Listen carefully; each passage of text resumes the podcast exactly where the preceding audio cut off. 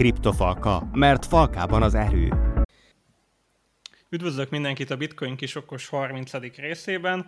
A mai napon a Crypto.com coinját, a CRO-t fogjuk megnézni, és lesz is ma egy vendégünk Rász Tibor személyében, aki igazán ö, specialistája ennek a témának, illetve szintén megnézzük az aktuális híreket, és a végén pedig a passzív jövedelemről fogunk kicsit a blokkláncon beszélni. Szintén Peti és Gábor van velem, illetve Tibor. Sziasztok!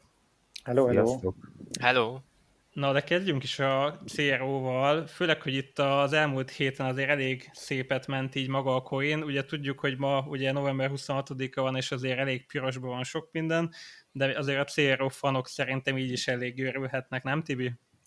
Hú, hát igen, nagyon-nagyon kemény. Három-négy hét, már nem is tudom, összefolyt az egész. Van mögöttünk, úgyhogy hát még mindig, mindig szerintem, aki CRO-ba fektetett, az szerintem nagyjából így a nyár környékén, az, az már na- nagyon boldog, úgyhogy igen, hát meglátjuk majd, hogy, hogy mennyi lesz a korrekció. Szerintem mindenképpen szükség van rá, tehát azért, hogyha megnézitek a havi gyertyát, akkor az egy... Nagyon beteg, igen. Az egy, az egy nagy zöld dildó, tehát azért az... Ahogy mondani szokás. Igen, igen, igen, hosszú távon nem fenntartható.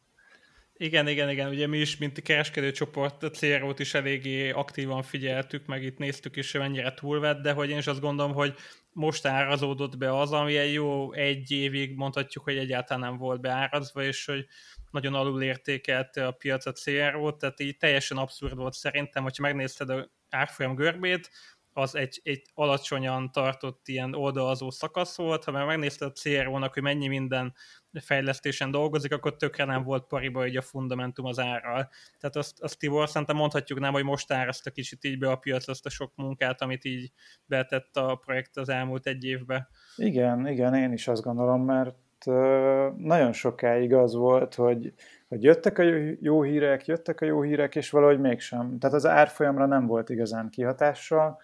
Megmondom őszintén, mivel nagyon sok marketing jó hír volt, ezért én egy picit azt is éreztem, hogy, hogy ezek nyilván akkor fognak az árfolyamra is hatással lenni, hogyha majd, majd újra megindulunk egy, egy bika piaccal, vagy egy felfutással, mert akkor jönnek az új beszállók, akik, akik keresik majd az új, a lehetőséget, hogy hogyan lehet kriptót vásárolni, és, és ugye akkor lesz érdekes, hogy mi az, amit a hirdetésben láttál, hogy nem tudom, Matt Damon befektetője lett a Crypto.com-nak, és ugye ezt, a, ezt az image kampányt vele csináltuk meg, akkor fog számítani, hogy a Forma 1-be megjelentünk először az Aston Martinnal, utána pedig a komplett Forma 1 partnerség is kijött, ugye egy öt éves partnerség, a UFC-vel egy tíz éves partnerség, a Paris Saint-Germain foci csapatával, az olasz széria A-val, tehát egyszerűen fel tudom sorolni az összes. Még az e-sportban is. Az e-sportban, igen, igen, igen, így van, így van. Most hirtelen akartam mondani ezt az e-sport csapatot, akit akit elkezdtünk támogatni, de most persze nem úgy. F, F Natic, Fanatic, nem tudom, hogy hogy kell. Fa- fanatic, azt hiszem Fanaticnak szokták ejteni. Igen, igen, igen. Akkor egyébként a, a Philadelphia 76ers-el is partneri együttműködést kötöttünk. Tehát ilyen, ilyen nagyon brutális, és ez, ez csak a marketing. Tehát, hogy azért nem az van, hogy, hogy marketingből áll csak a cég, Uh, nem tudom, mit most menjünk, mennyire menjünk szerintem, bele. Szerintem menjünk bele, tehát nem feltétlen van mindenki képbe azzal, mit csinál a Crypto.com, uh-huh. meg mi is ez a CRO, tehát szerintem menjünk bele valamennyire részletesen, meg hát annyira sok mind szertágazó így a Crypto.com-nak a tevékenysége, hogy szerintem érdemes, hogyha megnézzük, hogy mi a fő business modell, és hogy mik az ilyen alágak. Úgyhogy ezeket kicsit igen, össze tudnád igen. foglalni. Igen, minimális, minimális történeti visszatekintés, ugye, uh-huh. hogy Monakóként indult még el a Crypto.com, akkor egyetlen egy termék volt eleinte, ez pedig ugye a kártya, és, és ebből nőtt ki végül ugye a, a Crypto.com, ami már egy ilyen, hát szerintem én azt mondanám, hogy a, ami jelen pillanatban kriptós termék létezik a Földön, abból mindegyikből van a Crypto.com-nak, tehát hogy ilyen hihetetlen tényleg az NFT világtól a tőzsdéig, az applikációig, ahol ugye gyorsan, egyszerűen tudsz venni, a, a hitel, kriptóhitelezés, az earn, most már ugye egy saját blokkláncot is elindítottunk, crypto.org chain néven, illetve elindult az Ethereum Virtual Machine láncunk is, ugye a Kronos. Nagyon-nagyon-nagyon izgalmas év tényleg, tehát és még nincs vége, szóval és az lehet, amúgy, hogy melyik még, bocs, melyik, melyik még mindig a fő tevékenység, azt, azt ki lehetne emelni, hogy az az exchange, vagy nem tudom, a kártya maga, a kártya. vagy ez már teljesen kártya még mindig? A kártya, és, és, és az brutális, tehát a, a Visa adatai alapján ezek publikus adatok, tehát nem árulok el üzleti titkot, a, ha jól emlékszem, a Q2, Q2-es időszakban az 85 át az összes kriptós kárt, tehát a, a Visa partnerek közül, akiknek van kriptós kártyája, az összes ezekkel a kártyákkal elköltött pénznek a 85%-át kb. Crypto.com kártyával költötték el, ez több mint egy milliárd dollár, amiről itt beszélünk akkor ezt a piacot ezt dominálja a Crypto.com jelenleg. Igen, igen, igen, a kártya az, az már megvan abszolút, igen. igen. Igen, hát és... tényleg igazából jól használható a kártya, tehát van nekem is, és tényleg nem nagyon volt rá így panaszra okom. Egyedül nekem az érintésmentesnél volt, hogy egyszer-kétszer volt ilyen gebasz, de hogy eddig kb. mindenhol uh-huh. tudtam vele fizetni kriptovalutával, akár egy Bentlink úton, vagy bárhol, tehát hogy szerintem is tényleg egy, egy jó dolog. Igen, igen, és tényleg ez a stabil működés szerintem. A, idén én egyre emlékszem, hogy volt egy ilyen nagyjából kettő órás leállás. Nem tudom, hogy ez partneri oldalon volt, vagy, vagy nem tudom, nálunk volt-e, de, de ez volt az összes, ami ilyen, ilyen hosszabb, hosszabb leállás volt, és ha jól emlékszem, előtte években sem nekem már, hú, nem is tudom, mindig, mindig más mondok, mert tényleg nem emlékszem, hogy mikor lett meg a kártyám. Azt tudom, hogy nagyon-nagyon sokat vártam akkor még rá. De, de, hogy, de hogy nekem így tényleg nem, nem, egyszerűen nem volt vele gondom.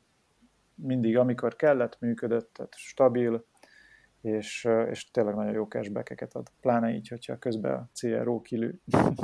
Igen. Azán.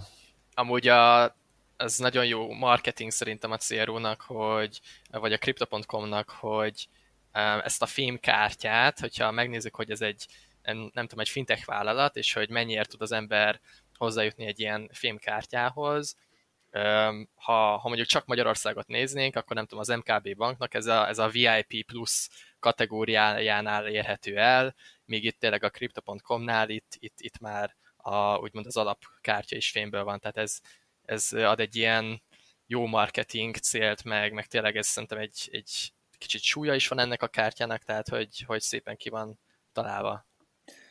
Igen, igen, tehát egy, tényleg egy ilyen szerethető kártya, tehát nem, nem az van, hogy, hogy nem tudom, a legmagasabb csomagba másfél százalék a, a visszatérítés, hanem tényleg mondjuk egy egy Jade Green kártyához gyakorlatilag már kapsz 3% visszatérítést, Spotify, Netflixet egy az egybe visszakapott Crow-ban, a világon nem tudom, 3000 valamennyi ilyen reptéri lounge-ba be tudsz vele menni díjmentesen, ATM felvét, Visa Interbank exchange rate-en vált a kártya egy akkor összegig, amit jó esetben nem költ az ember egy hónapban.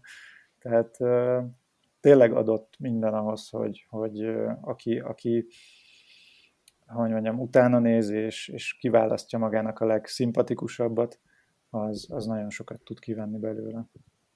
Meg hát amit szerintem tök jól csinálnak, ugye, hogy adnak a CRO-nak egy ilyen funkcionalitást már azzal is, hogy neked le kell kötnöd adott mennyiséget, meg kell ugye tulajdonolnod belőle, aztán ugye a coin árára meg mindig ez van jó hatással, hogyha tényleg így van funkciója, és, és keresik az emberek, és kell is, hogy vegyék ahhoz, hogy tudjanak csinálni dolgokat. És a mostani CRO-ra épülő lánc is ugye pont ugyanezt hozza, hogy hogyha te akarsz ottani liquidity pool használni, akkor kell CRO-nak lennie.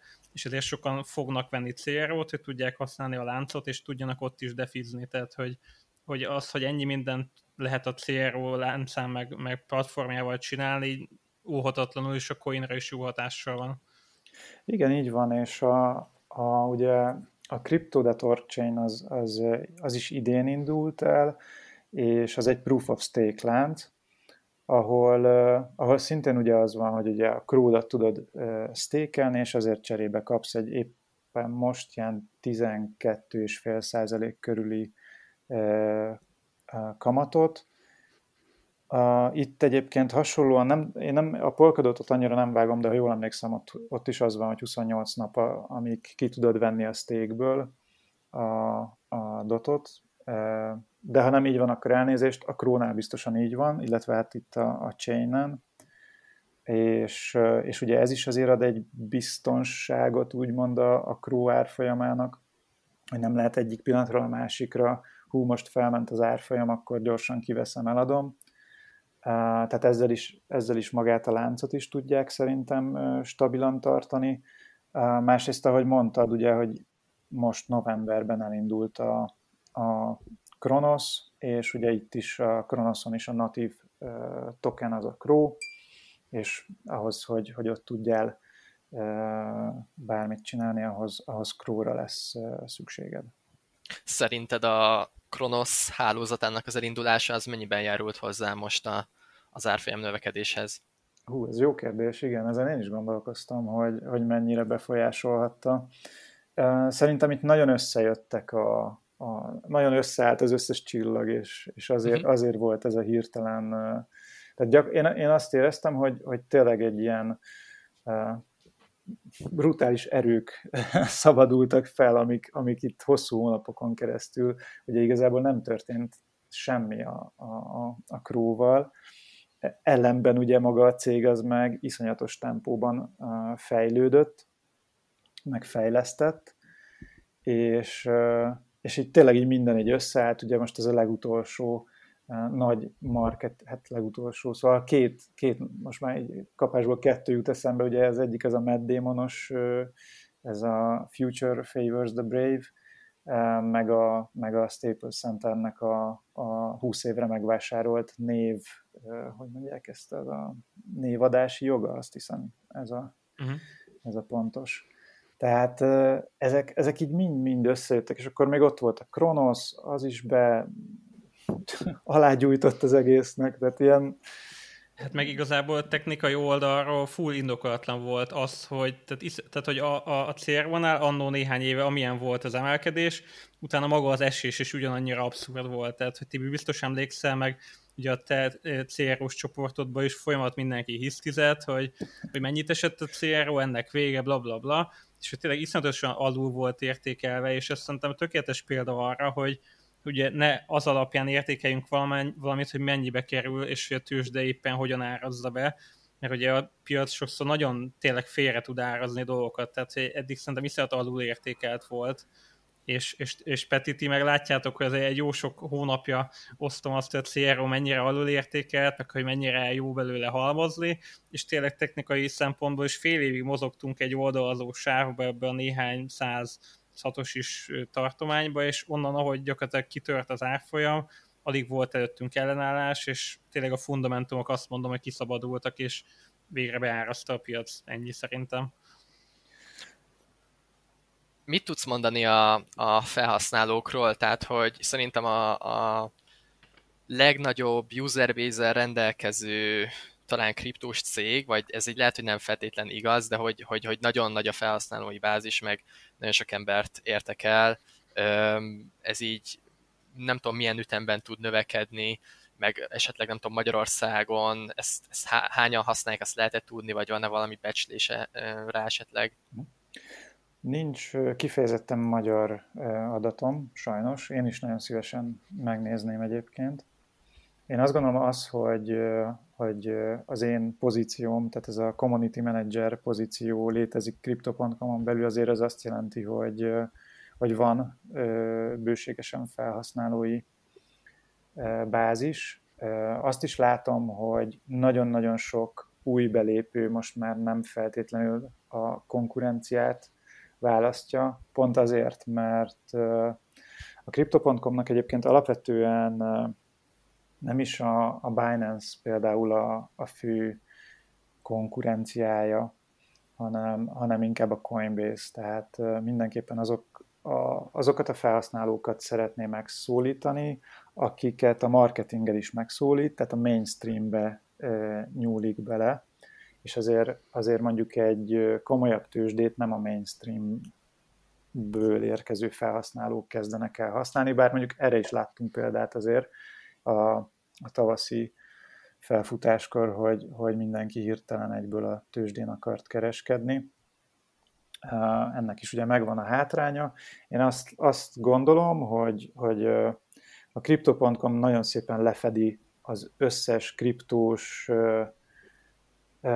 jelenleg elérhető kriptós szolgáltatást, az NFT-któl a DeFi megoldásokig, a sima appon keresztüli vásárlásokon át, és valahol ez a, a traditional finance és a, a, a DeFi közötti foglal helyet, tehát azért még bőven egy centralizált szereplőről beszélünk, aki szerintem sokkal jobban építi az üzleti részét, mint akármelyik másik konkurencia. Tehát nagyon sokat fektet abba, hogy, hogy termékoldalon jók legyünk, hogy meglegyen az összes olyan termék, amivel a kriptós igényeket és a felmerülő igényeket is jól ki lehessen szolgálni. A support oldal több mint 1600 ember dolgozik már csak az ügyfélszolgálatán a Crypto.com-nak. A marketing, hát erről szerintem eleget beszéltünk, és, és a szabályozói, ami szerintem még egy olyan terület, amit, amit nem sok konkurencia rosszul közelít meg, tehát nem feltétlenül ápol jó kapcsolatot a szabályozókkal, nem felel meg a szabályozóknak. Nekünk van egy ilyen nem titkolt célunk, hogy, hogy minden ország, ahol, ahol jelen vagyunk, ott legyen meg az adott országba az engedélyünk is, az összes engedélyünk, ami ehhez a szolgáltatáshoz szükséges, és ezzel biztosítjuk azt, hogy, hogy ne legyen az, hogy mondjuk egyik pillanatra a másikra nem tudunk eurót kiutalni, beutalni, vagy bármilyen hasonló ilyen, ilyen a felhasználókban bizalmatlanságot generáló dolog ne, ne legyen. Big picture-ben globálisan hol érhető el a Crypto.com-nak a szolgáltatásai? Tehát, hogy szinte már majdnem az összes földrészen, ha jól tudom, vagy, vagy valahol még nem? Vannak, tehát például a, a, az egyik következő nagy lépés az, hogy az USA-ban is elinduljon az exchange. Tehát az mhm. USA-ban még a Crypto.com exchange jelenleg nem fut, mert jelenleg még engedélyeket gyűjtünk, uh-huh. mint mások az NFT-t, mi engedélyeket gyűjtünk, de csak itt az elmúlt hónapokban elindult a kártyaszolgáltatás Ausztráliában, idén indult el Kanadában, Brazíliában, szerintem az hatalmas, tehát ott, ott az iszonyatosan nagy piac.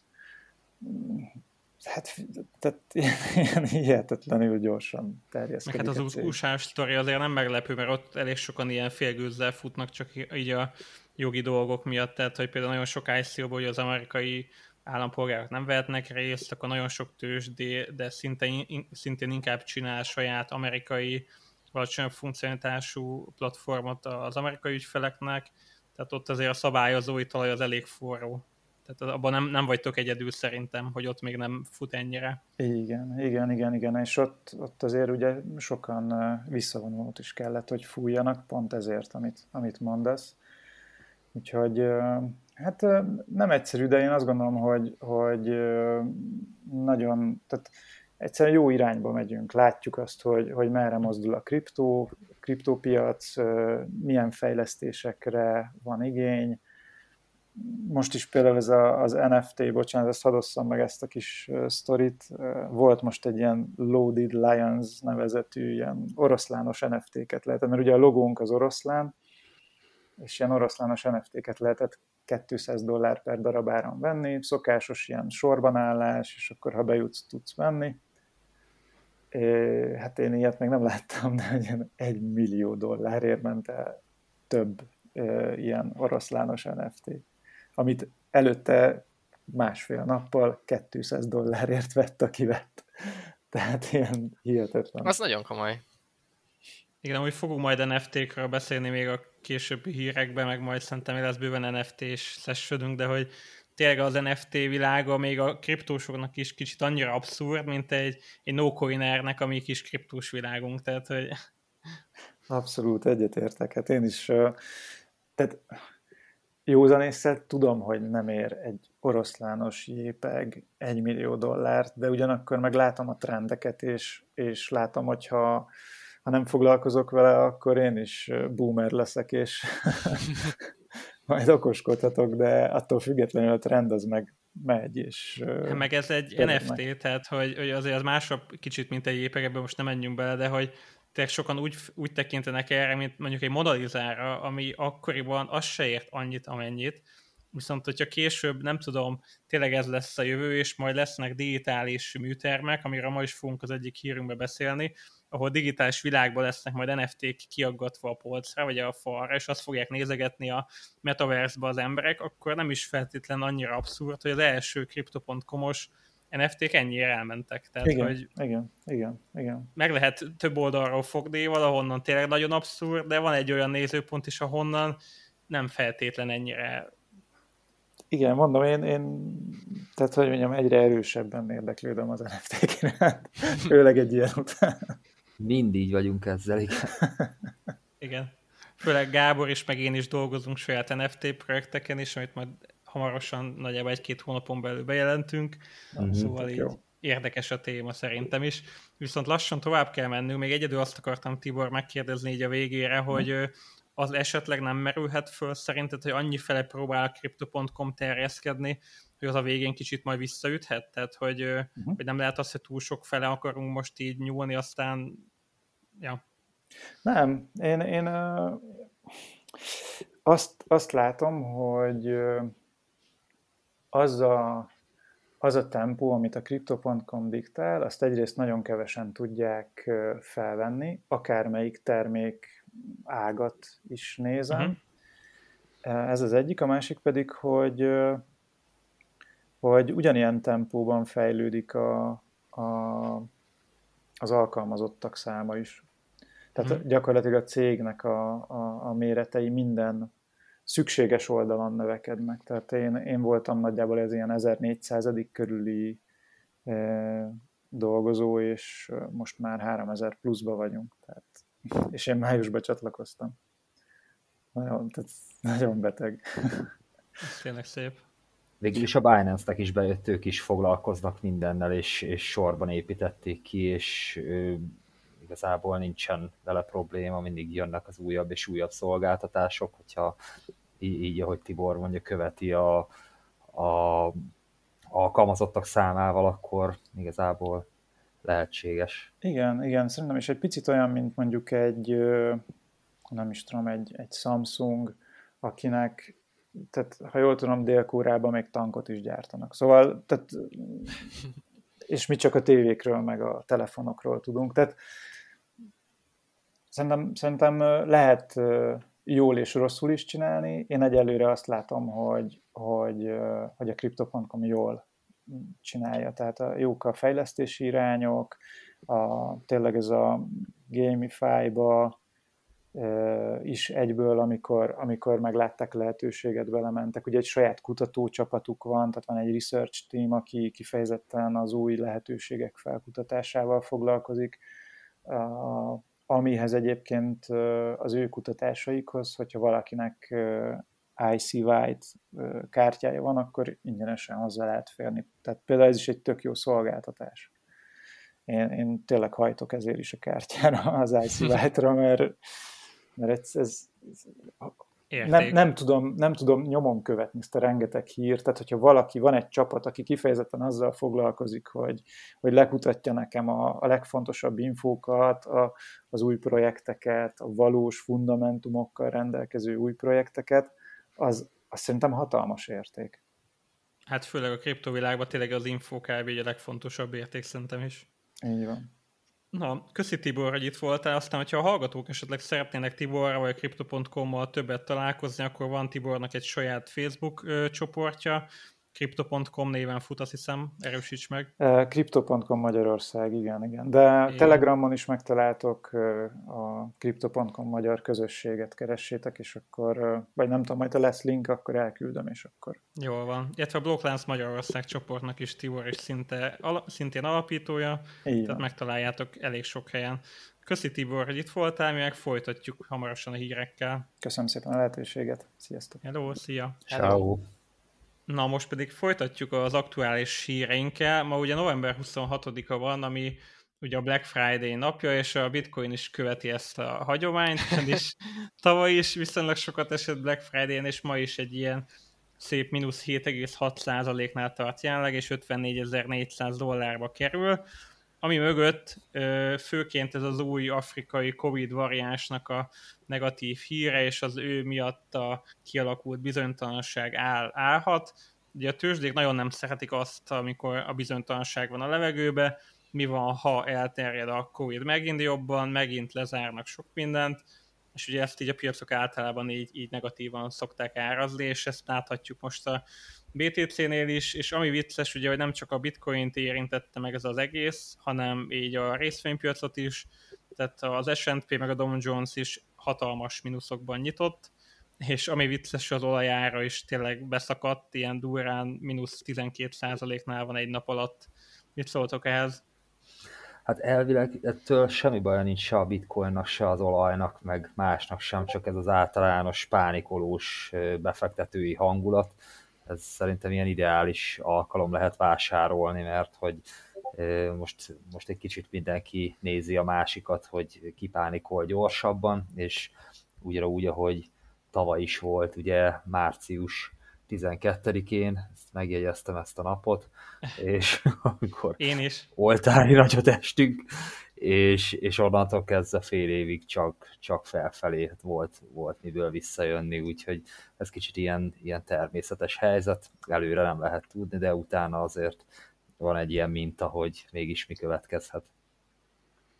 Amúgy amivel egyetértek, hogy tényleg így a BTC-re, így a fundamentumok szempontjából szerintem negatív hatása semmi nincs, sőt inkább én pozitív hatásokat látok így a fundamentumokra, ezt majd kicsit részletesebben kifejtem.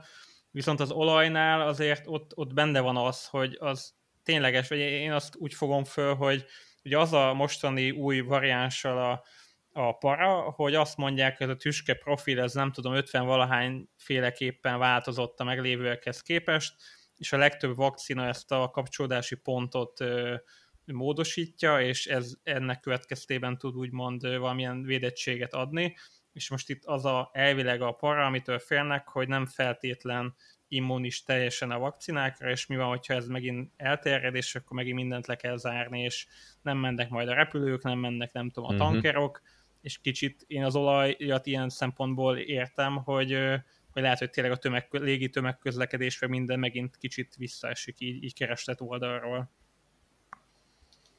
Hát ebben van valami fundamentálisan, igen ami szerintem amúgy ilyenkor közrejátszik, hogy ugye tőzsdén persze nagyon sok ember kereskedik, de hogy igazából azt kell kitalálnod, hogy nem az, hogy te mit csinálnál, hanem hogy a többiek mit csinálnának.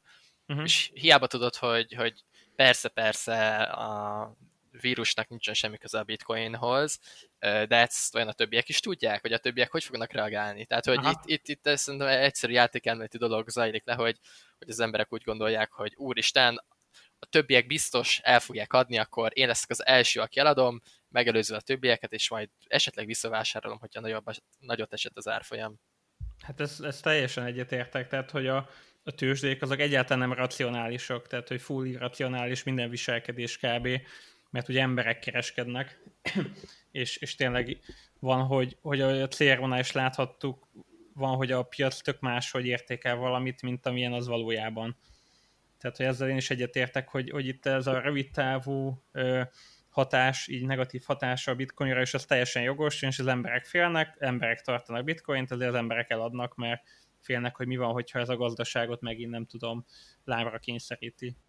A bálnák meg megint vesznek, ugyebár, tehát azt, Igen. azt ö, láttuk, hogy a nagy bitcoin tárcák azok megint csak híztak egyet a mai napon is, mert hogy ők tudják, hogy az emberek pánikolnak, és ettől függetlenül fundamentálisan semmi gond nincs, úgyhogy ez egy jó lehetőség nekik, hogy, hogy még nagyobb tőkéjük legyen később. És olcsón tudjanak BTC-t venni. Amúgy én is, Gábor, teljesen a te álláspontodat képviselem, hogy igazából aki hosszú távra tervez, annak ez igazából inkább egy lehetőség, mint egy, mm. egy valós probléma. Tehát, hogy amit te is mondasz, a adatok alapján is látszik, hogy ők szépen fölhalmoznak, és általában azért a nagy befektetők azok, akik szakképzettebbek, meg akik tényleg így jobban képbe vannak így a tőzsdei viselkedéssel. Meg hát amire én gondoltam, ugye, hogy, hogy tegyük föl, hogy elterjed megint ez a variáns, akkor mi lesz a következő lépés? Jönnek a bezárások, az ugye szar, mert a gazdaság nem pörög, akkor mit csinálnak az államok, és megint odajukadunk ki szerintem, hogy pénznyomtatás vagy alapkamat változtatása ami meg mit okoz? Majd később megint inflációt, amikor a, a kereslet ismét fölpörög, ami meg minek jó, megint csak a bitcoinnak, tehát hogy én, uh-huh. én ezt az egyenetet nem tudom oda kivezetni, hogy rövid távon lehet, hogy, lehet, hogy most rossznak tűnik, de hosszú távon akár a BTC-nek még lehet az is jó, hogy, hogy ilyen van. Tehát, hogy Ami, de hogyha megnézzük a, pont, pont erre akartam reflektálni, hogy hogyha megnézzük a tavaly márciusi esést, hogy, hogy azt milyen erős növekedés követte, tehát hogy, hogy talán a, a bitcoinnak a ciklusát talán onnan is mérhetjük, hogy onnan, onnan kezdődött a, a bika piac, um, tehát hogy nagyon gyorsan úgymond uh, lábára állt a, a, a bitcoin. Um, ugye van az a mondás, hogy akkor vásárolja a tőzsdén, amikor vér folyik, vagy nem tudom, valami ilyesmi. Még ha a uh, saját véred is, én még ezt is, igen, is igen, igen. ismerem hozzá.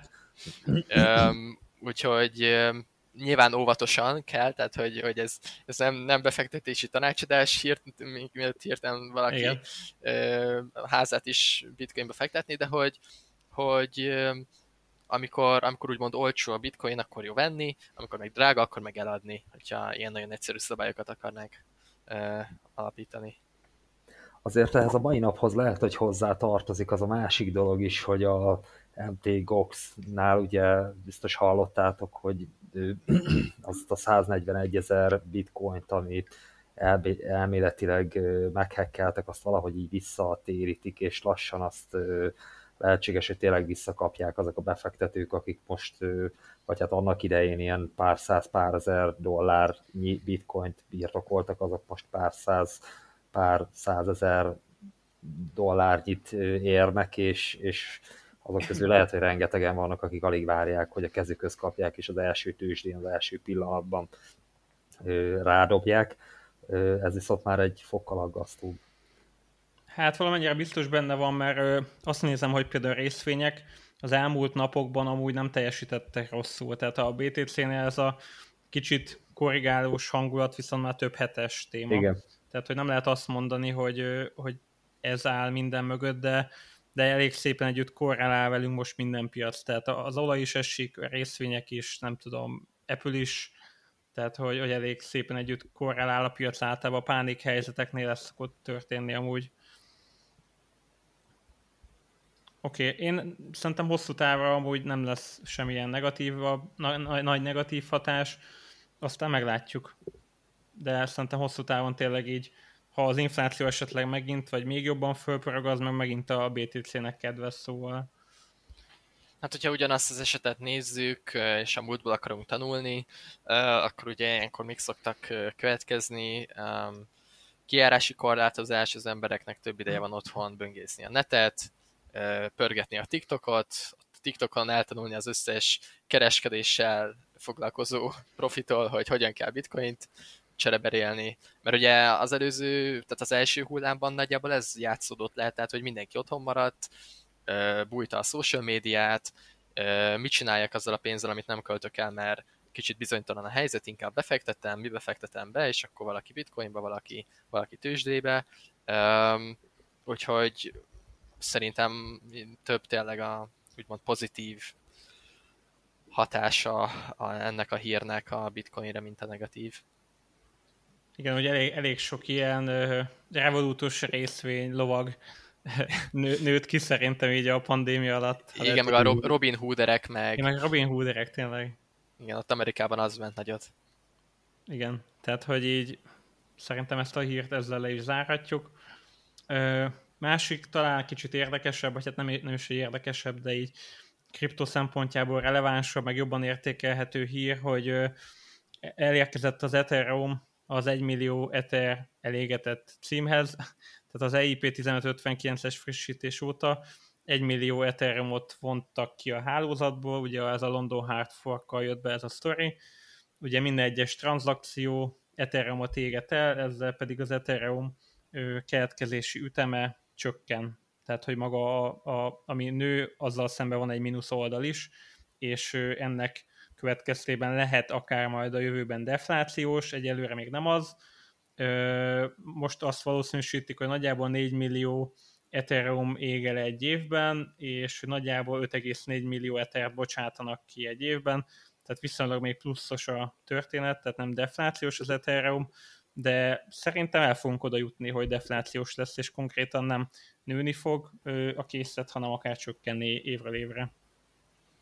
Már csak azért is, mert rengeteg projekt van az Ethereumon, tehát hogy a stabil coinok nagy része, a, a rengeteg NFT, mindegyik Ethereum tranzakció végső soron, és nem csak az Ethereum trédelés miatt van ez a hatalmas forgalom, meg ebből fakadóan a, a coin égetés, hanem, hanem az egész ökoszisztémának mindenféle ágazata az végső soron ide fut ki, hogy, hogy Ethereum tranzakciók történnek.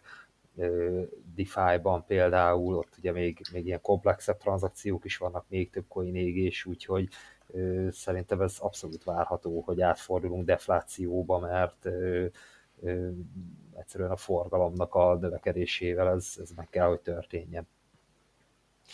Um, amúgy ez amúgy szerintem tényleg jó, jó hír befektetőknek, um, hogy, hogy sok Ethereum még el, viszont engem nem ez, ami feltétlen meggyőz, hanem van még, még egy ennél sokkal nyomósabb érv, tehát hogy, hogy az az egész ökoszisztéma, ami, ami zajlik az Ethereumon, ez már most nagyon nagy, lassan jön majd a Proof of Stake, akkor meg még nagyobb lesz, és tehát, hogy, hogy nem tudom, én, én tényleg én elképesztően sokat foglalkozok a, a Decentralized Finance projektekkel, próbálom átbújni a mélység, mélységébe belenézni, még decentralizált is, de hogy működik, és, és tényleg most már azt látom, hogy jön a DeFi 2.0, ezt most már látjuk szalagcímeken is, amit így én is próbálok felfogni, hogy, hogy ez mit, mit jelent ez, hogy DeFi 2.0? Tehát, és el tudnád, össze tudnád foglalni egyszerűen a hallgatóknak? A DeFi 2.0 igazából talán új ötleteket takar. Egy-két ilyen új ötlet az a, az, az az, hogy a likviditást azt úgymond valamilyen szinten a projekt birtokolja, és ebből kifolyólag vannak új business modellek, amik azért jók, mert igazából a nagy probléma, ami, ami a, a DeFi-ben van, az a likviditás hiánya. Tehát, hogy uh-huh. egy, egy decentralizált tőzsdén nagyon sok likviditás kell, hogy legyen, tehát, hogy Uniswapon minél mélyebb úgymond egy ilyen uh, Ethereum DAI pool, uh, annál kisebb a slippage, ami, ami a kereskedőket, kereskedőket sújtja, amikor ugye kereskednek. Tehát annál jobb egy decentralizált tőzsde, minél több a likviditás benne, minél több tőke van benne lekötve. És vannak új projektek, ilyen például az Olympus DAO, vagy a Tokemak, akik valahogy ezt próbálják meg megoldani, és a Tokemak például kifejezetten azt csinálja, hogy lekötik az emberek az adott projekten belül a tőkéjüket, és aztán lehet szavazni, hogy az a tőke, az hova vándoroljon. És így úgymond lehet finanszírozni projekteket nagyon nagy mennyiségű tőkével, um, ami tényleg egy ilyen eszenciális problémája a Definek, hogy itt is kéne tőke, ott is kéne tőke, így is amúgy elképesztően gyorsan növekszik az egész DeFi space, de hogy, hogy, hogy azt látjuk, hogy minél több tőke van benne, annál jobb, és minél hatékonyabb. Tehát, hogy, hogy ezt, ezt nagyon optimalizálni akarják, és valahol így erről szól a, a DeFi 2.0, hogy hogyan lehet a, a, a likviditást még hatékonyabban megoldani, és, és, és hogyan lehet egy, egy tényleg új bizniszmodelleket, még, még tehát, hogy egy éve is már új bizniszmodellek voltak, de most jönnek a még, még újabb, még újabb bizniszmodellek, tehát, hogy, valahol, valahol talán ezt, ezt jelenti. Köszi, köszi Peti. Kicsit a hírhez visszakanyarodva, tippeljetek, hogy ez a token égetés mögött melyik áll legnagyobb hányadban. Mondok néhány lehetőséget, aztán meg kérem a tippeket. Az Ethereum tranzakciói, Uniswap V2, Tether, Uniswap V3 vagy OpenSea. Hm. Tehát melyik bonyolítja úgymond leegyszerűsítve a legnagyobb forgalmat ezek közül? Ugye az OpenSea az az egy NFT platform, Igen. tehát az most nagyon pörög, viszont én annyira nem vagyok jártas, nem szoktam sokat az OpenSea-n lenni. Uh, Uniswap ugye egy elképesztően nagy tőzsde, uh-huh. uh, de azt, hogy mondjuk V2 vagy V3 bonyolítja a többet, ez megint csak egy jó kérdés. A, ted, a Tether meg, meg, az, meg nekem kicsit zsákba macska, azt nem tudnám megtippelni, de hogyha most csak trendek alapján, én el tudom képzelni, hogy az OpenSea, de közben meg talán a Uniswap V2-t mondanám, mert az a legnagyobb decentralizált is, de nem tudom. Oké, okay. Gábor? Én a Tetherre tippelnék, azért, mert hogy az a legnagyobb forgalmú kriptovaluta már egy jó ideje. Tehát, hogy minden mindenki, aki ugye sortol, vagy, vagy kiszáll, az jó részt előrbe teszi, úgyhogy azt el tudnám képzelni, hogy az, az húzza. Na, akkor mondom a választ. Kicsit szemét volt így a kérdés utólag, mert igazából nem sok különbség van közöttük, tehát én is most nézem. Amúgy az első tényleg az OpenSea, tehát Na, az NFT platform 467 millió dollár forgalmat bonyolít, és ő égetette a legtöbb Ethereumot, utána jön az Ethereum tranzakciók 400 millióval, Uniswap V2 393 millióval, meg Tether 229 millióval, tehát igazából a kettes szorzó sincs így a Tether meg az OpenSea között.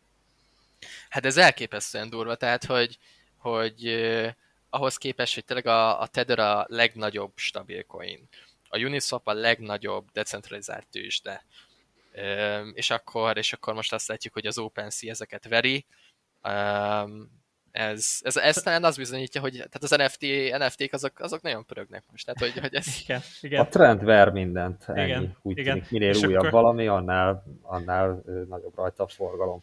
Ö, meg is ágyaztunk a következő hírnek, amit pont azt akartam behozni, hogy a világ legnagyobb múzeuma digitális NFT kiállítást nyitott, ahol egy digitális metaverzumban tudnak avatárok segítségével megtekinteni NFT-ket.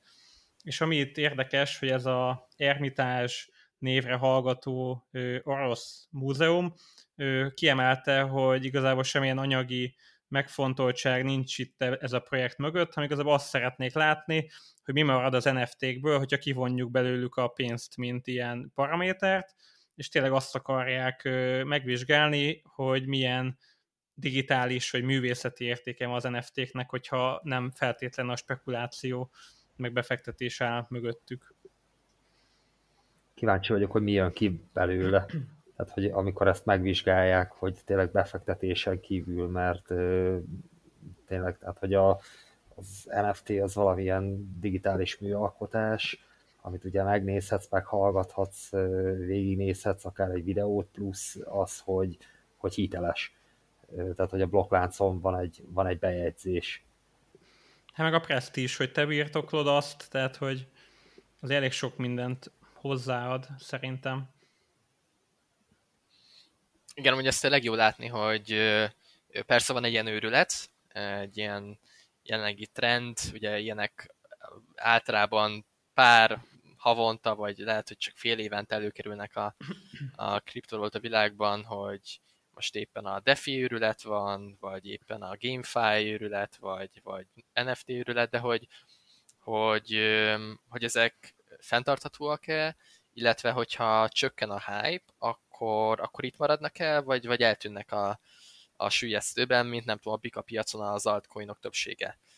Tehát, hogy, hogy amúgy azért lehet, hogy érdemes követni az eredményét ennek a, ennek a kísérletnek, mert az adhat nekünk egy kis ötletet arra, hogy ha kicsit csökken a hype, akkor érdemesebb nem maradunk ebben a piacban, vagy inkább akkor menjünk át, menjünk át valami biztonságosabbba, és akkor azt mondjuk, hogy oké, okay, ennek megvolt, a, megvolt az eredménye, de ez, ez most így vissza fog innen esni. Tehát, hogy ez, ez szerintem érdemes, érdemes megnézni majd, hogy milyen eredménnyel zárul. Amúgy ezzel én is egyetértek, hogy, hogy tényleg az vagy ilyenkor azért így a piac mindent eléggé eltúloz, és jobban fölfúj, mint kéne. De én azért azt gondolom, az NFT amúgy szerintem maradni fog. Tehát, hogy nyilván most kicsit túl van tolva, de hogy, hogy 5-10 év múlva is ez egy nagy, és még biztos, hogy sokkal nagyobb piac is lesz, abban szinte biztos vagyok. Tehát, hogy ha így műalkotó szemmel gondolkozunk, így nem látom azt, hogy mondjuk egy, egy szobában álló festmény, az így a mai digitális világunkra, az műgyűjtő szemmel, mondjuk egy fiatal műgyűjtő szemével jobb valami, mint hogyha van egy digitális NFT-d, amit akár majd a jövőben egy digitális műteremben kiteszel, és ki tudod tenni a Twitter profilodra, ki tudod ide-oda tenni, és tényleg tudják, hogy az a tied, és hogy te egy műgyűjtő vagy, te birtoklod ezt az értéket, és a fiatalok azt gondolják, hogy ez tényleg egy értékes valami, akkor szerintem az sokkal több funkcionalitással bír az online térben tudod ezt mutogatni, mint hogy otthon a te faladon nézed azt. Tehát, hogy, hogy kicsit rá lehet erre szerintem úgy nézni, mint a bitcoinra ránézve ilyen no-coiner szemmel, hogy a bitcoinra is mondhatnánk, hogy mi értelme van, de hogyha meg azt megnézzük, hogy a világunk változik, meg a metaverzum mennyire közeledik, akkor én azt gondolom, hogy az NFT-nek akár lehet, hogy több jelentősége van, mint egy Mona Lisa festménynek így a jövő világában. Egyértelmű, hát kihív elő például egy fényképet manapság. Ez, ez ugyanaz, hogy nem hívod elő, mert digitálisan többre mész vele, mint, mint az, igen, hogy fizikailag megvan. Van, aki esetleg, de, de a trend az, az nem ez. És Én egy... ez betört a, a, hát a műalkotások világába is, valószínűleg elkerülhetetlen volt. Én egy nagyon picit vitatkoznék, mert pont azt jutott eszembe, nem tudom miért, hogy nekem van, van egy Kindle olvasóm, de hogy vannak könyveim is. És hogy melyiket használom szívesen, és hogy miért. Ugye az egyik az egy ilyen hagyományos, sokkal, kézzel, sokkal inkább kézzelfoghatóbb valami, beszélek most itt a könyvről, É, aztán meg van egy úgymond sokkal könnyebben kezelhető, sokkal mobilisabb, nem tudom, akár száz könyvet is rá tudok rak, rárakni, a, a Kindle. De hogy azt ugye nem nagyon tudom lapozni, mert hogy így kézzel a lapokat, kicsit más, tehát hogy itt most csak arra akarok rá, rá, rámenni, hogy Ugye az NFT-knél is nagyon hasonló a szituáció, hogy azt szeretnéd, hogy ott lógjon a faladon fizikailag megfogható, lássad, hogy esetleg a, az ecsetvonások azok, azok nem tudom, hogyan történtek meg, vagy, vagy neked elég az, sőt, talán többet is jelent, hogy ezt meg tudod osztani a metaverzumban másokkal is. Illetve nekem amúgy vitatkozom, mert van olyan ismerősöm, aki hív elő képeket, analóg, analóg képeket. De igazából, ami itt szerintem érdekes, hogy például láttam egy olyan műgyűjtő termet is, ami valós fizikai ö, ilyen díszterem, és nem festmények lógnak, hanem spéci monitorok, és azon NFT-k vannak megjelenítve, és konkrétan ugyanúgy a falon lévő alkotást nézed, ami lehetne akár egy, nem tudom, egy iPod ceruzával rajzolt ecsetvonás, de az egy digitális NFT alkotás, nem pedig egy kézi valami. Tehát, hogy, hogy én azt gondolom, hogy ez, ez simán ez a jövő, vagy lehet a jövő a művészetbe. Nem azt mondom, hogy teljesen ki fog kopni, és nem lesznek, nem tudom, kézzel festett dolgok, meg hogy nyilván a művészek azt még lehet, hogy akkor még jobban föl fogják értékelni, de szerintem ez teljesen egy ilyen, egy ilyen valós jövőbeli dolog, ami, ami velünk marad szerintem attól még, hogy most kicsit tényleg ilyen abszurdnak tűnik. Amúgy egyetértek, tehát, hogy, hogy én csak próbálom néha mondani a másik oldalt is, hogy, hogy, hogy mi az, ami még elképzelhető, de, de amúgy én is, tehát hogy, hogy egyetértek ezzel a trenddel, meg, meg ez kicsit olyan, hogy minél, minél tovább itt van velünk valami, annál nehezebben tűnik el, vagy mm-hmm. nem tudom. Tehát minél, minél tovább magas a doji árfolyam, a, annál, annál inkább valószínű, hogy nem fog gyorsan összeomolni, hanem azért valamennyire tartani fogja az árfolyamat. Az NFT-knél, amit szerintem nehezen lehet megérteni, az azt, hogy mondjuk egy festményt azt nagyon nehezen tudsz sokszorozni és lemásolni. Tehát, hogy, hogy ott azért az, az úgymond így nehezebbnek tűnik, hogy, hogy te mondjuk csinálsz kamu festményeket, itt meg ugye tudsz print és tudsz akár egy kamu valamit gyártani. Tehát, hogy, hogy kicsit ez teszi szerintem ilyen megfoghatatlanná azt, hogy, hogy basszus, de ezt le tudom print és akkor mi értelme ennek az egésznek. és ugye a válasz az meg az, hogy vissza lehet nézni ugye a blokkláncon minden tranzakciót, meg hogy melyik az eredeti. Melyik és volt előbb. A, melyik volt előbb, igen, melyiket kibirtokolta, és például egy monolizát is ki tudná nyomtatni valami, tegyük föl végtelenül jó nyomtatóval, akkor se érne semmit, mert mindenki tudná, hogy nem az az eredeti, tehát hogy az NFT-knél is kb. ezt így kell elképzelni. Igen. És akkor az utolsó rövidke hírünk, az meg az, hogy a Grayscale szerint nagyjából ilyen 1000 milliárd dolláros üzlet lehet majd a metaversum így a jövőben. Ugye itt a Facebooknak az átnevezése, Facebook csoport neve, új neve is azért elég sokat sejtett, erre mit gondoltok? Ezek az előrejelzések, én nagyon kíváncsi lennék, hogy, hogy ezt milyen modellel becsülték előre. Um, ugye amúgy a blokklánc technológiára is vannak ilyen előrebecslések, hogy um, mekkora biznisz lesz, tehát hogy, hogy mennyit fog érni a blokklánc technológiával foglalkozó piac, és akkor ezt valamennyire meg lehet abból becsülni, hogy most mennyi pénz van benne, mennyi, mennyi, mennyit fektetnek bele ebben a hónapban, abban a hónapban.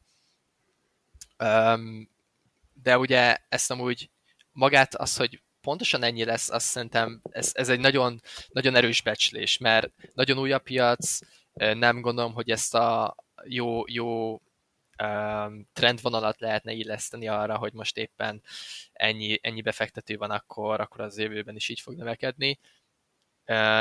De minden mellett én abszolút elképzelhetőnek tartom, tehát hogy főleg, tehát hogyha ha, ha a Facebook is már ezt csinálja, akkor, akkor az, az, az, az adhatok ott arra, hogy, hogy ezt tényleg elhiggyük.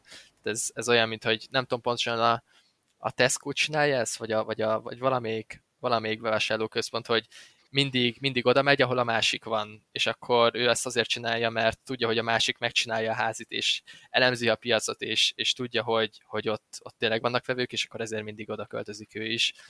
Hogyha a Facebook letette emeli a vokset, akkor, akkor mi, talán mi is letehetjük, bízva abban, hogy, hogy ő megcsinálta a házit, és, és azt hozta ki a kutatása, vagy a elemzői csoport, hogy, hogy ez jó lesz. Ami, amit szerintem itt érdemes látni, hogy nyilván ezt a számot, amit bemondanak, azt én se hiszem el, meg, meg ez egy iszonyat távoli becslés, ami inkább így a mértéke. Tehát az, hogy, hogy maga azért egy elég jó, meg pozitív trendet mutathat. Tehát, hogy még hogyha nyilván nem is találja el számszerűen, de hogy tényleg az, hogy ez a metaverzum, ez a digitális valóság, meg ez a VR, meg, meg mindenféle sztori, hogy mennyit fejlődhet, igazából erre ad szerintem egy kicsit ilyen jó rálátás, meg hát azért a Sandboxnak a Sand coinja is elég sokat hasított, ugye a Manával is tudjuk, hogy Decentraland mi történt, tehát hogy tényleg jönnek létre digitális ilyen terek, ahol a digitális világban simán eladnak, nem tudom, területeket megint végtelen pénzekért, meg, meg, meg oda kiteszek mondjuk egy, egy Decentralandbe, nem tudom, digitális hirdetéseket tehát hogy, hogy így elég abszurd irányba megy a dolog, de úgy néz ki ez a trend most.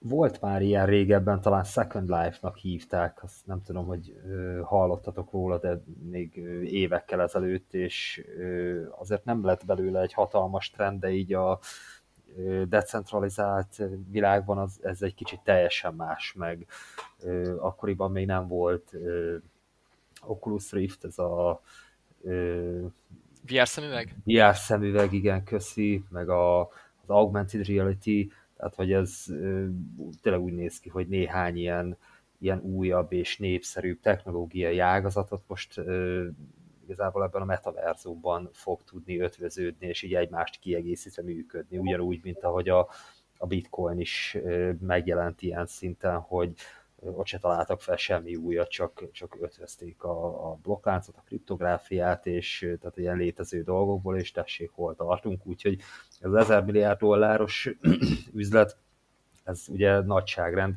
szerintem teljesen elképzelhető, de, de egyetértek veled Roland abba, hogy, hogy az eléggé az elején vagyunk így még, tehát hogy, hogy nem igazán van időben sok adat, amit így lehet extrapolálni, meg hát ez igazából azt mondja, hogy, hogy a jövőben, vagy következő években, tehát hogy ez nem, nem annyira fix. Minden esetre abszolút benne van a pakliban. Eltűnni nem fog, mert tényleg az összes többi ágazat, meg technológia, ami nem is az, hogy erre épül, de, de ezt így be tudja integrálni, meg, meg tud elfelé terjeszkedni, az fog is. Amúgy egy tök jó videót láttam így a napokban, ami arról szólt, hogy a csajon volt egy ilyen VR szemüveg, egy digitális szobába volt, ahol voltak bizonyos tárgyak, egy digitális világban, és a csajon meg volt egy ilyen extra spéci kesztyű, és meg tudta fogni ezeket a dolgokat, és a kesztyű olyan érzetet adott vissza, mintha ténylegesen fognád. Uh-huh. Tehát, hogy, hogy azt adta vissza ez a virtuális valóság, mint hogyha te ténylegesen megfognád azt a golyót, vagy fognád a kockát, és akkor így dobálta a kockát így a digitális világba, és így a kesztyűbe nyilván csak az látszott, hogy a levegőbe így hadonászott, de hogy tényleg azt mondta, hogy úgy éreztem, mint a ténylegesen dobálná a kockát a valóságban is, tehát hogy maga ez a kesztyű azt az érzést adta vissza, mint hogyha fizikailag is csinálnád azt a tevékenységet. De ez már van? Tehát ilyen, ilyen kesztyű már van? Hát szerintem ezt fejlesztik, tehát inkább ilyen, ilyen prototípus valami lehetett, meg nem tudom, olyat láttatok-e, hogy szintén VR szemüveg, csávónak a kezébe egy puska, ilyen nem tudom, gondolom, a játékpuska, és áll egy platformon, ami olyan, mint egy futószalag, uh-huh. és 360 fokba tud rajta futni, és konkrétan úgy játszik, ő, így a VR digitális világba, hogy közben ott ténylegesen fut a kezébe egy fegyverrel, és közben lát valamit. Tehát, hogy, hogy tényleg így kezd kicsit túlmenni ez a, ez a dolog azon, hogy, hogy fizikailag is azt fogod érezni, hogy te ott vagy a digitális metaverzumba. Ez már nincs messze a Matrix-tól egyébként lassan, tehát hogy ez, ez tényleg egyszer ö, felébredsz egy ilyen kesztyűben, meg, meg ö, virtuális szemüvegben, és akkor nem biztos, hogy tudod, hogy most ö, ez a valóság, vagy sem. Amúgy szerintem nagyon nehéz lesz megcsinálni ezeket úgy, hogy az, az, az tényleg teljesen valódi legyen, tehát hogy egy, egy nagyon minimális késéssel legyen a, abban, hogy te amikor éppen a ravaszt meghúzod, meg amikor a, belenézel a, a, a célzókájába a fegyvernek, meg, meg ne legyen elcsúszva egy milliméterrel sem, mert az agyad az okos és összerakja, hogy te ide rakod a külső világban, te ide rakod a fegyver, de ő meg rosszul érzékel, és akkor kicsit arrébb rakja a te VR szemüvegedben. Az élménye nem feltétlen ront. Szerintem most gondolj bele abba, hogy amin mi fölnőttünk, az milyen pixeles, nem tudom, tévéjáték uh-huh. volt, amit ha ma megnéznél, hát. akkor elhánnád magadat és akkor azt tehát úgy érted meg, hogy ez valami csodás, tehát hogy... Igen. Tényleg, igen. Tehát, hogy tényleg, ha most megnézed, arra is rá lehet mondani, hogy az kicsit gagyi volt, tehát én nem feltétlen gondolom azt, hogy ez teljesen baj, uh-huh. tehát, hogy attól, attól még ez szerintem működhet, mert tényleg meg azt megoldani, hogy ez elterjedjen, és ne egy prototípus legyen, hanem te otthon tudjad használni, megfizethető legyen, tehát azok tényleg így az elég messze vannak még szerintem is. Uh-huh.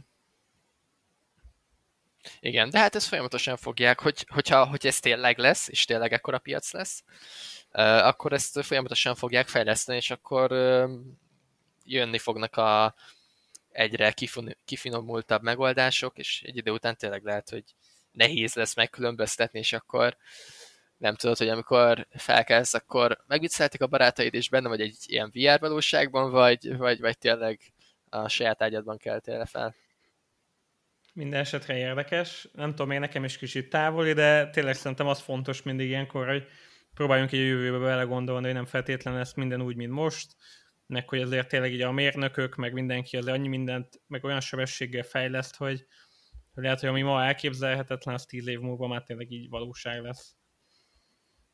Na, de térjünk is át szerintem a harmadik témánkra, aminek a címe az, hogy passzív jövedelem a blokkláncon itt igazából arra gondoltunk, hogy nem teljesen mélységében, hanem inkább szélességében szedjük össze, hogy milyen módon lehet így a kriptovilágban ö, passzív jövedelmet gyűjteni, tehát hogyan tudunk egy olyan tőkét generálni, ami dolgozik helyettünk is.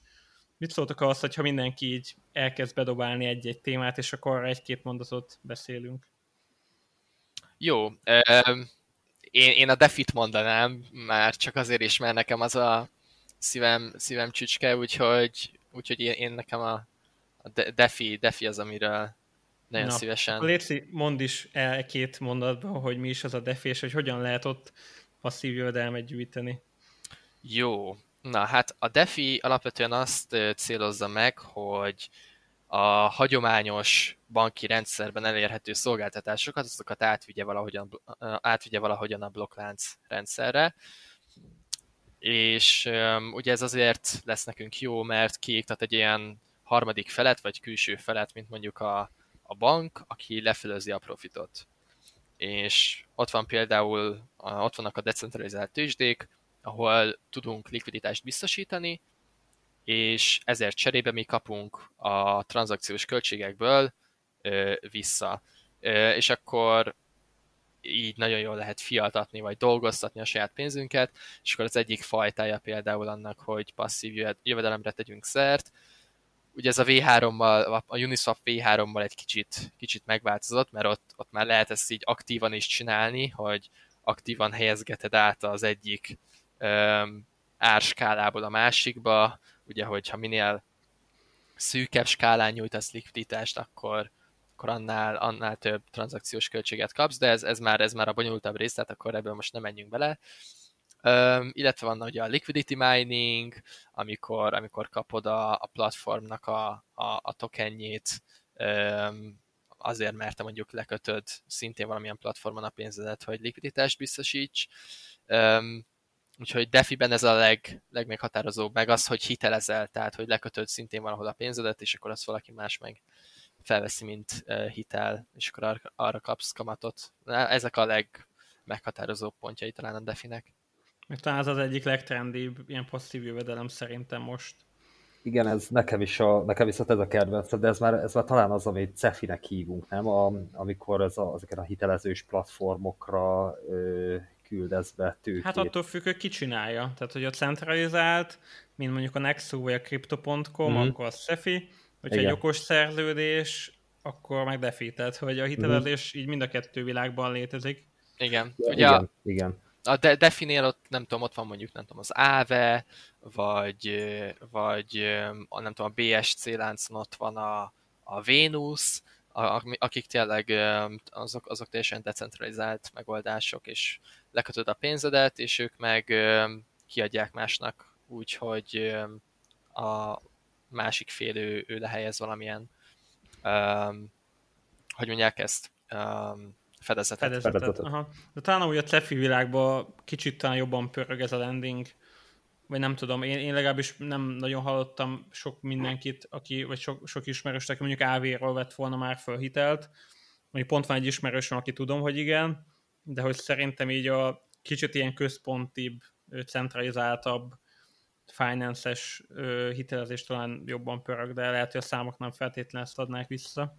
Hát meg ez folyton változhat. Én, én ilyenekkel foglalkozom elsősorban, ami így a portfólió menedzselését illeti, és ez, ez, egy, ez egy jóval egyszerűbb dolog, ez is a, ez is a banki gyakorlatra épít, amikor az egyik ügyfél hitelt vesz fel, a másik pedig tőkét tesz be, amit a, hát maga a cég kiad hitelbe, és itt ugye az van, hogyha a hitelt, nem tudom, 12% éves kamatért adják, akkor annak, aki erre, ehhez biztosít tőkét, annak visszadobnak, nem tudom, 6-8-at, és a köztelévő marzs az a, a cég, ami üzemelteti.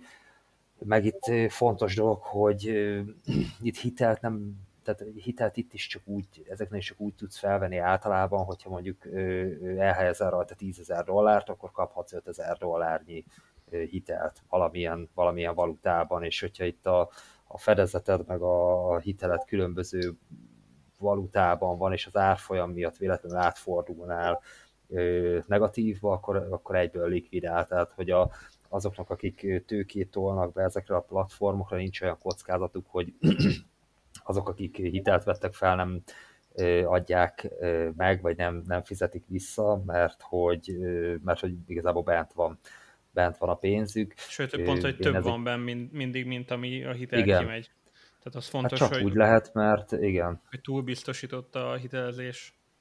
Igen, mert hogyha mondjuk, mondjuk konkrétan 10 ezer dollár teszel be, és, és kölcsön veszel mondjuk 5 ezer dollárnyi bitcoint, és a bitcoin meg dollárban megduplázódik, akkor akkor, akkor meg ugye az van, hogy több lenne. Vagy nem is csak, hogy megduplázódik, hanem hogy, tehát hogyha ugyanannyit tudnám felvenni, akkor ahogy a bitcoin emelkedik, abban a pillanatban felezet nélkül tartozol, és akkor az úgy fenntarthatatlan lenne, de ez egy ilyen viszonylag egyszerű megoldás, érthető, hogy, hogy a cég, ami üzemelteti, az miért, vagy annak hol a haszna rajta, meg hogy hosszú távon fenntartható, úgyhogy én, én viszonylag biztonságosnak tartom ezeket. Oké, okay, akkor te most igazából a Cefit nagyjából bedobtad, hogy nem csak a Definél lehet átvettük. kamatokat farmolni, hanem így a kicsit központibb céges kriptós világban is. Oké, okay, akkor jönnék egy ilyen, a harmadiknak egy ilyen tényleg viszonylag egyszerű, mert triviális, ami ugye a bányászat. Tehát, hogy ott is kicsit az van, hogy befektetsz egy tőkét, nyilván van egy e- kezdeti nagyobb kiadásod, de hogy utána az is kicsit, mint egy ilyen passzív termelő valami, havi szinten hoz ennyi-annyi bitcoint vagy ethereumot, és hogy igazából, ha 9-12 nem tudom, talán 15 hónap alatt visszajön a befektetésed, onnantól igazából az is tényleg egy elég szép passzív jövedelmet tud generálni. Csak az a külön foglalkoznod kell meg érteni hozzá valamilyen szinten, hogy működjön, hangos ezek a hát bányászgépek, ugye meg kell találni azt, hogy, hogy olcsón szerezd az áramot, de akinek mondjuk van ehhez affinitása, lehetősége, meg, meg úgy tényleg helyszín, ahol tudja csinálni, annak meg egy egészen jó. A hangos azok az eszik gépek, ugye? És a, hát mindegyik a hangos. GPU az, az, az, nem tudom, hogy az mennyire gázos. Ezek De az a... észik az nagyon hangos, tehát az ilyen 70-75 decibel egy gép, tehát az, az mert nem nagyon fogsz aludni, de más se, szóval De, de a GPU-k is azért, azért azok is hangosak, tehát hogy... De hát a rengeteg ventilátor. Azzal se fogsz egy szobába aludni, meg hát olyan hőt generál, hogy ez tényleg azoknak jó, amit te is mondasz, akinek van kedve vele foglalkozni, van kedve ezt így menedzselni, van egy lokációja, ahol azt le tudja tenni, lehetőleg olcsó árammal, tehát inkább ez kicsit ilyen, ilyen macerásabb sztori, tehát a Cefihez, meg a Defihez meg tőke kell, tehát hogy ott meg azt tud pénzt dolgoztatni, akinek meg pénze van. Tehát, hogy, hogy szerintem azért is, hogy ezeket összeszedjük, mert így mindenkinek talán másabb lesz így, a, ami majd bejön. Igen, amúgy ezeket mind lehet valahogy értékelni, hogy nem tudom, mennyi tudás kell hozzá, mennyi tőke kell hozzá, mennyi idő kell hozzá, és akkor nem tudom, a Cefinél tényleg igazából annyi tudás kell, hogy, hogy tudjál blokkláncon utalgatni, időben igazából nem, nem, nem nagyon kell vele foglalkoznod, mert nem tudom, lekötöd, és akkor egy év múlva mondjuk ránézel, ott tényleg a tőke az, ami, ami szükséges, tehát hogy sok pénzből lehet csinálni aztán pénzt. Még mondjuk egy defis megoldásnál ott talán azért több tudást igényel az egész, talán jobb, hogyha az ember jobban utána néz, és tartja fenn a, tehát hogy folyamatosan frissíti a saját tudását is. Azzal kapcsolatban, hogy hogy, hogy áll a projekt, bármi, bármi, bármi gebasszon, akkor tudjon arra reagálni, tehát az, az időigény is több rá. Uh-huh. Igen, tehát hogy ezért jó kicsit így összeszedni, hogy, hogy te annyi mindent lehet már csinálni, hogy, hogy, hogy így mindenki meg tudja majd találni így magának, hogy melyik, melyik az, ami neki így kedvező. Talán még a staking, ami, Szerintem egy kicsit így eléggé hasonló így a Cefihez, meg a Defihez, mert igazából annak is az a vége, hogy te lekötöd valahol a kriptódat, és cserébe kamatokat kapsz. Csak talán ott az, az ami kicsit másabb, meg ami nehezebben fölfoghatóbb, hogy, hogy a stakingnél azzal te konkrétan magát a tranzakciókat hitelesíted, ugye egy proof of stake láncon. Tehát, hogy, hogy a stake, staking az nem teljesen ugyanaz, mint a DeFi. Igen, a, ugye stakingnél, tehát mondjuk tudsz delegálni, nem tudom, mondjuk ugye itt beszéltünk a, a, a, a Crypto.org chainről, tehát hogy egy ilyen proof of stake megoldásnál tudod delegálni a saját szavazó erődet egy, egy olyan nódnak, akinek már van kiépített infrastruktúrája, ugye ez a Polkadotnál is így van, meg, meg nagyon sok ilyen, ilyen proof of stake megoldásnál, és akkor kapsz valamennyi kamatot, ez amit tényleg változó, a CRU-nál lett, hogy ez ilyen, ez ilyen 12% körül van, de hogy ez így, ez így abszolút változhat. Azt hiszem, a, én, én band, bandnál voltam így a band protokoll, ami egy ilyen Oracle szolgáltatás, én, én ott delegáltam egy ideig, ott, ott, ott is ilyen évi 12 százalék volt, de ez egész ilyen 6, 8, 4 százalékok is lehetnek, vagy 15, tehát így ilyen 5 és 15 százalék között mozognak nagyjából éves kamatban. Meg ugye nem mindegy, hogy milyen coinra kapod, tehát ugye egy full no-name coinra ugyanaz a százalék az ugye mindig sokkal rosszabb, mint egy ilyen tök mainstream, meg erős, nagy market capes coinra. Tehát ezt is fontos még így figyelembe venni. Az NFT-k világában úgy ott is lehet, hogy le, lehet majd ilyen ö, passzív jövedelmet generáltatni, azt meg én sem látom, hogy hogy, de például hallottam már NFT stakingről is, hogy konkrétan NFT-t tudsz stékelni, illetve NFT hitelezésről, tehát ez is teljesen beteg, hogy például van egy játék, amiben neked van mondjuk bármilyen NFT alkotásod, és azt te konkrétan bérbe tudod adni, és más meg tudja mondjuk adott időre azt vásárolni tőled. Tehát, hogy, hogy digitális világban kölcsön kérsz valamilyen digitális eszközt vagy tárgyat egy adott ideig. Tehát, hogy, hogy ez is egy ilyen érdekes valami lehet, hogy lehet, hogy az NFT-k világában is ez a passzív jövedelem generálás majd így megjelenik. Igen, ugye itt, hogyha fedezetként akarod az NFT-det leadni, akkor ugye az kell, hogy valaki elfogadja azt, mint fedezet. Tehát, hogy hiába vettettem meg mondjuk, nem tudom, 1000 dollárért az adott NFT-t, hogyha valaki nem értékeli azt annyira, akkor ő nem fogja elfogadni, mint, mint fedezet, úgyhogy, úgyhogy itt talán kicsit szűkebb lesz a piac, meg nehezebb lesz olyan ember találni, aki erre hajlandó de ez most az NFT adni. hitelezés, tehát az, hogy maga az NFT a fedezet. Ö, tehát, hogy az NFT-re veszel föl te hitelt, mondjuk nem tudom, stabil coinba. Tehát te most ezt feszegetted. Ja, én most ezt feszegettem, igen, igen, igen. Tehát igen. Az, az is egy működő valami, csak az meg megint más. Tehát, hogy én meg azt mondtam, hogy tegyük föl, neked van egy NFT alkotásod, és én mondom azt neked, hogy figyelj Peti, én ezért fizetek havi ennyi stabil coint, hogy azt mondjuk 6 hónapig én birtokoljam, és ne te. Tehát, hogy... Á, világos, világos. Hát egy kicsit olyan, mint egy videótéka. Kölcsönadott kamatra, igen. igen. Tehát, hogy, hogy elmész a videótékába, és fizetsz azért, hogy ez a kazetta hadd legyen már nálam két hétig, és ezért cserébe én fizetek, majd visszaviszem a tékába, és leadom a kazettát. Tehát, hogy az NFT-k világában ez is így elkezdett megjelenni, hogy te lehet, hogy NFT-t tudsz majd kölcsönadni, és azért te passzív jövedelmet tudsz kapni. Hát mondjuk a karácsonyi időszakra egy kriptopánkos Twitter profilt be tudsz állítani majd, hogyha az elképzelhető lesz. Hát vagy hogyha 20 év múlva elmegy a fiatot csajozni, és akkor elkéri tőled az NFT-t, hogy hadd menőzzön vele, és hadd tegyek ki, nem tudom, a Lambó kijelzőjére. Aha hitelre. Hát most viccelődünk vele, de tehát, hogy van az a, van az, az univerzum, ahol, ahol, ahol tényleg, tényleg ez fog megtörténni hogyha igazából műtárgyakkal vagy műkincsekkel ezt már csinálják, vagy ez egy létező dolog, akkor viszont 100% hogy az NFT-kkel is lesz, mert hogy ugye az annak a digitális változata, tehát hogy ez, ez csak ugyanaz, hogy ö, létezik a dolog, digitálisan még nem, és akkor majd digitálisan is fog. Uh-huh. Na, esetleg még valamilyen passzív dolgot ö, tudtok mondani, ami e, ide még ide kapcsolódhat még? Hát a hodl stratégia. a legjobb. igen, igen. A haszonrealizálás időnként.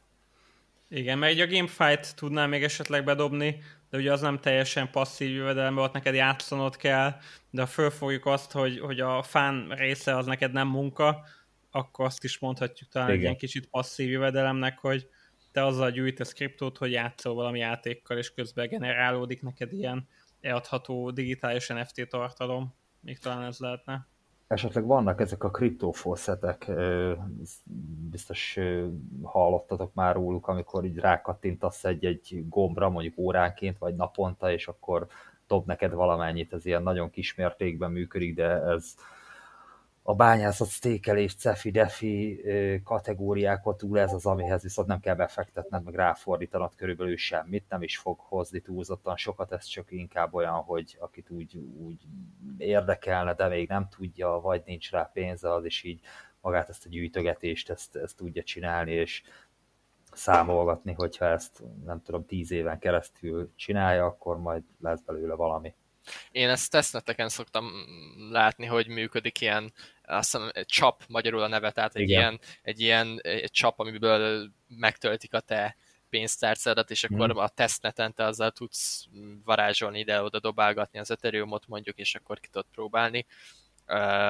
De erről így még nem hallottam, hogy lehet, lehet ilyesmit csinálni élesben régebben is voltak ilyenek, és tényleg így visszaolvasva azért vannak, vannak érdekes dolgok, amikor ilyen egy bitcoinokat dobáltak, ezek rákattintottál egy gombra, és hát tíz évvel ezelőtt, amikor még ez ugye nem ért sokat pusztán azért, hogy népszerűsítsék, tehát hogy valakinek volt Aha. rengeteg bitcoinja, kibányázta 50-esével a, a blokkokban, és mondjuk egy honlapon, ahol esetleg reklámozott valamit, ott az generálta a forgalmat, hogy az emberek oda mennek, és akkor megnyomják, hogy igen, akkor kérek egy bitcoint.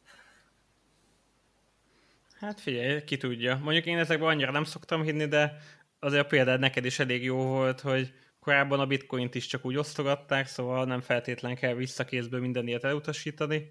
Tényleg így mindenkinek azt ajánlom, hogy csinálja meg a házit, ami tetszik, nézzen utána, és akkor, hogyha van funkcionitása, meg fundamentum benne, meg releváns dolog, akkor lehet érdemes ezekkel foglalkozni. Na, köszi srácok, hogy itt voltatok, meg a hallgatóknak is, hogy ma is hallgattak minket, lájkoljatok minket, meg kövessetek iTunes-ba, vagy akár Spotify-on, aztán hamarosan ismét jelentkezünk. Sziasztok! Sziasztok! Hello, sziasztok!